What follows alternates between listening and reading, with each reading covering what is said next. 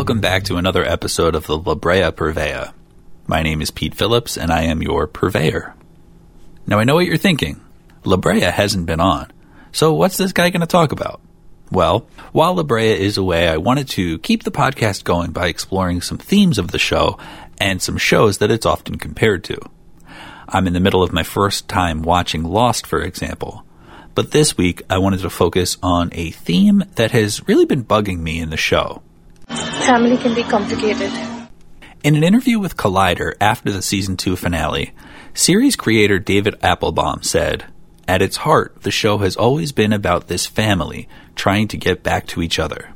And later, the Harris family is the emotional center of the show, and one of the central themes of the show is about it being a divided family. There are references to family throughout the series, and one of the aspects that continues to bug me is how heavily divorce is treated in the show. The children, who aren't really children, but late teens, can't seem to understand why two people can love each other but also need to be apart.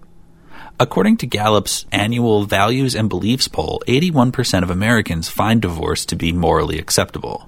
So, why the harsh judgment? Oh, chill out. Chill out.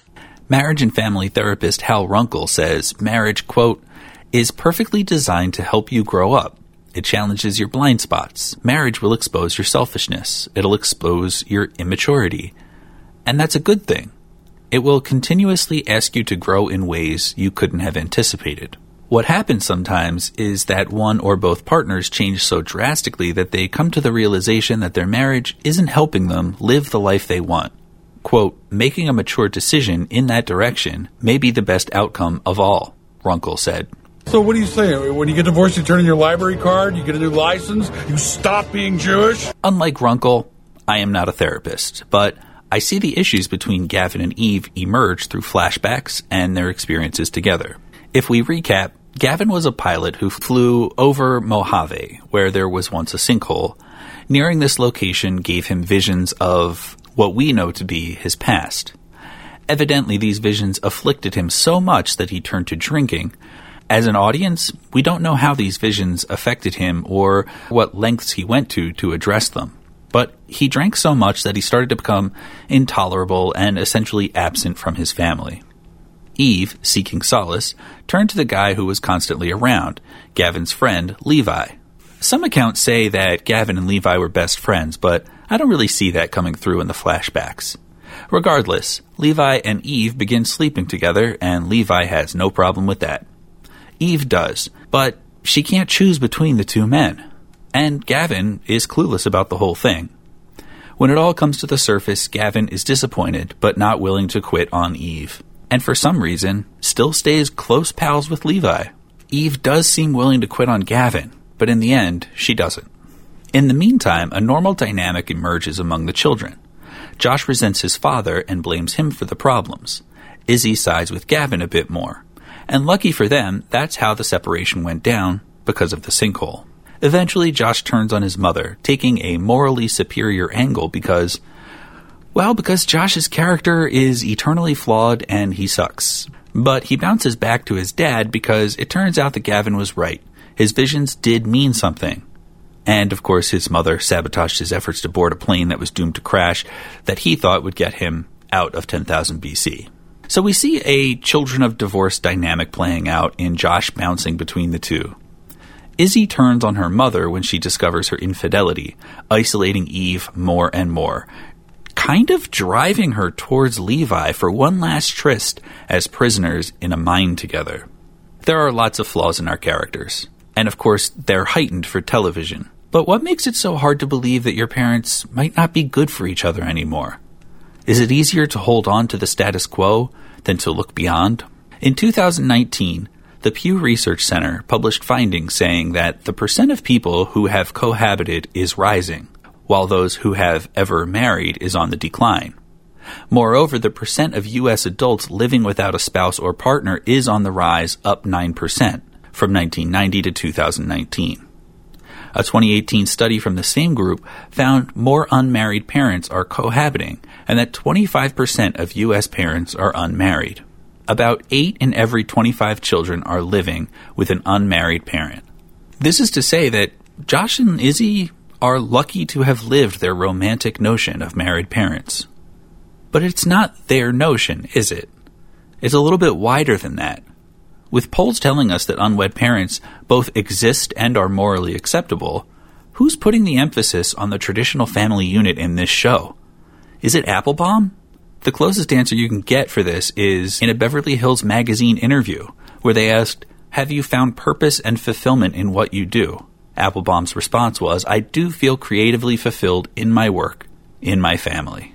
NBC has broadcast a number of family focused series over the years, from The Jeffersons to This Is Us to The Cosby Show to Parenthood. These shows have all celebrated the traditional nuclear family, and it is worth celebrating, of course. Consider a Hallmark movie where everything works out great, love rules, misunderstandings are overcome, and many times marriage is on the horizon for the couple whose love has just blossomed. I love that stuff. It's aspirational, but not everyone loves a Hallmark movie or a family sitcom. For some, they're just not representative of reality. A more lasting case of family values being imprinted on society through media would be Walt Disney. In the 2006 book Deconstructing Disney, authors showed that Walt Disney had a highly specified agenda for his vision based on his life experiences and worldview. In 1901, Walt Disney was born into a family with strong Midwestern American values in Missouri, which would stay with him for the rest of his life. He held the nuclear family in high regard as inherently American, and often referenced his father's values as the source of his inspiration. In 1947, during McCarthyism, the House of Un American Activities investigated communist activity in the entertainment industry. At this time, Walt Disney claimed that his workers were quote unquote full blooded American, and the union was full of quote un American communists who were anti family. End quote. This year, Speakers from the Christian Filmmakers Academy told a group of aspiring Christian filmmakers gathered in San Antonio, Texas, how Disney's, quote, lack of discernment has fashioned the media conglomerate into, quote unquote, an engine of cultural decline after Walt's death. So, what does family mean exactly? Family? You, you see what you said, family?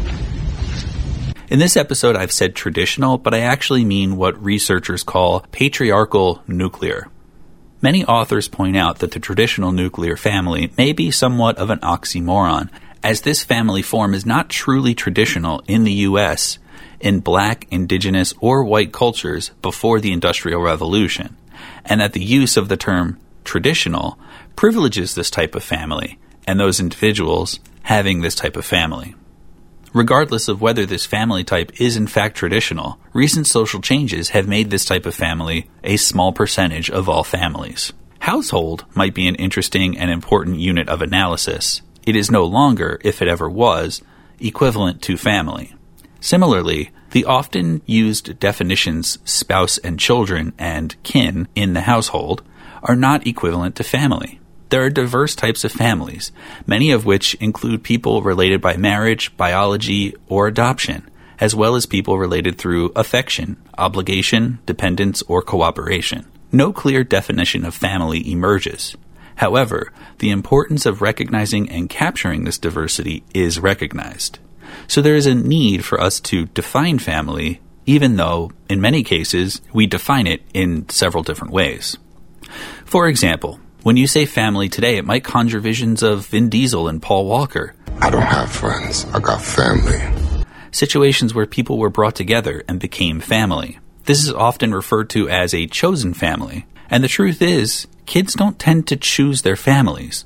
They are chosen for them, sometimes for better and sometimes for worse. The growing belief seems to be that there are several acceptable ways to have and raise children, but you should really only get married if you think you're in a relationship that is permanent, says Andrew Cherlin, a sociologist at Johns Hopkins University who studies families. In another piece, Patrick Barkham of The Guardian wrote, I know so many people whose parents did something similar to mine. Struggled in a difficult marriage, quote, for the sake of the children, finally splitting up when the kids went to university or were considered old enough to handle it. This can be a selfless parental act and is often what the children want. Although my parents were visibly unhappy in my teenage years, I was desperate for them to stay together. The upside is that it can be better to maintain a familiar family structure, says Christine Northam, a relationship counselor for Relate. The downside is that children may develop in a, quote, sterile and not very loving environment.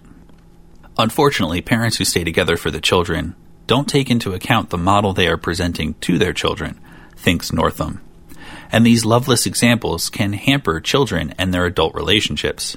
Parents staying together for the children may have another person in their lives, and children learn to keep secrets or protect mom and dad from the infidelity. Parents are modeling something that perhaps is not very good for the kids, says Northam. Why do our parents hate each other? So, the divorce rate has gone down, and the rate of marriage has also gone down, and fewer people are entertaining the idea of marriage. So, what's going on in La Brea? In two families, we have the traditional family unit mom, dad, son, daughter. The Harris family is ripe with issues, but then there's also the Velez family. Back in 2021, Sam's son and wife are living and mourning. For some reason, Sam brought his divorce papers to 10,000 BC and still looks at them once in a while. When Riley sees the papers, she's reduced to this quote But if you're not with mom, what happens to our family? Piling this on top of the already childish view from the Harris kids feels utterly tone deaf in today's climate. 54% of children are not living with two parents in their first marriage. So why is that so essential to the plot of this silly TV show? Certainly Scott, Lucas, and Veronica have new ideas of what family can be, though we still have Lucas and Veronica veering into a traditional dynamic at the end of season 2. They've landed in a place with strangers and have made relationships that bond them almost as much as family could. But Applebaum is right. Family is a driving force in La Brea. It's one for bad. James represents a polarized vision of family.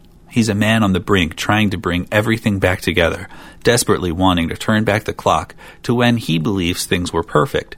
But they weren't very perfect for Caroline, and Silas didn't see them as ideal either.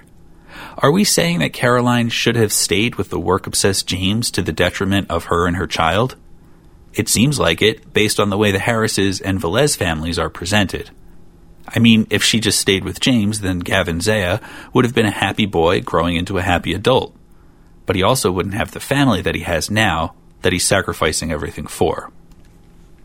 As a child of divorce myself, it's fine if the show wants to portray a traditional family, but the way that divorce is treated as severely as falling 12,000 years into the past is demeaning and reductive.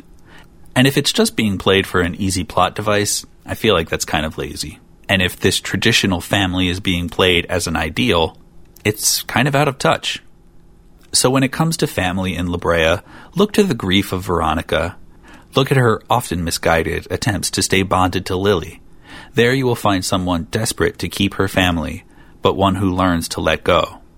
Look at the anger in Lucas, whose father betrayed him to save his own butt. So he lashed out at his mom, and then repaired their relationship just in time for her to die. But they still had a few tranquil moments before she perished. Look to Scott, who was so afflicted by the passing of his brother that it impacted his entire life, saddling him with anxiety and making him unable to stand up for himself and others. Look to Riley, who supported Veronica through the sorrow of losing her sister, making new, deep bonds that may seem conditional, yes, but the conditions that we should hold all of our loved ones to. Can La Brea teach you about family? Absolutely. Are the Harrises kind of annoying and have poor priorities? Absolutely. So, learn about family from the peripheral characters. Don't focus on Gavin jumping in a mini sinkhole with no supplies or food, bringing his daughter just because you want your family to be together, no matter the place or time, or danger. Don't try to win over approval of your douchey evil genius dad that you've never met before just because his DNA is part of you. Instead, learn about family through the chosen connections the characters have made. If, to you, family conjures images of The Godfather or Succession, then you may not understand what I'm saying. But if your idea of family prioritizes respect and compassion over simple biological connection, then I think you might get the idea. Every time in La Brea someone says family or treats divorce like it's a terminal diagnosis, It feels more unbelievable than a T Rex or a portal through time or a teenage son who is such a major tool. It would make me happy if the people on the show were fueled by love. I know love is just as vague as family, but I feel like it might be a little bit more sincere.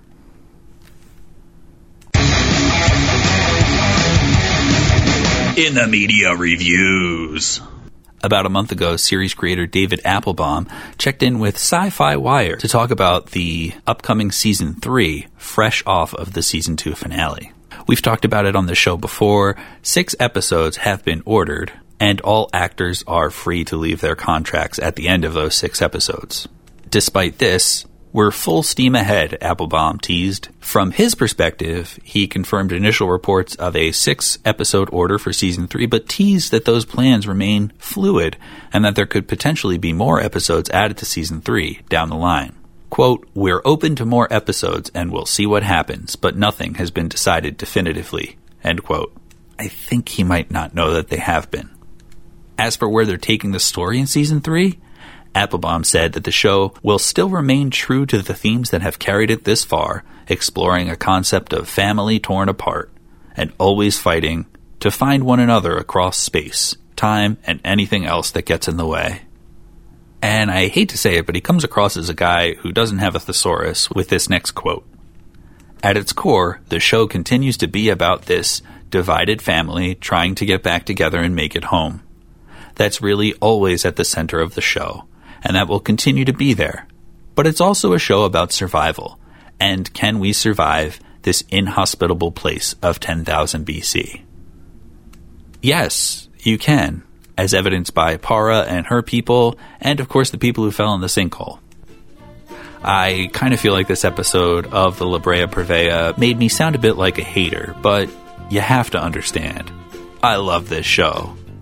And I did call it a silly show back there because that's what it's supposed to be. As I move through the series Lost, which I'll cover in another episode, I do find myself admiring how La Brea doesn't take itself as seriously as Lost did, despite them both being really kind of nonsensical at times. So don't think that I have been turned. I still love La Brea, and I will come to you again probably next month with another episode uh, covering, you know, maybe Lost, or Infidelity, or some other thing. If you like what you've heard this episode, then you can rate it somewhere. If you have any questions or ideas, you can always reach out via email at shout at y'allheard.me. That is the email address for the parent podcast of this show, which is called Y'all Heard. If you have a dollar to spare, you're welcome to join us on Patreon at patreon.com slash y'allheard. Otherwise, you enjoy yourself. And don't forget to say I love you to your family, whoever they are, for you.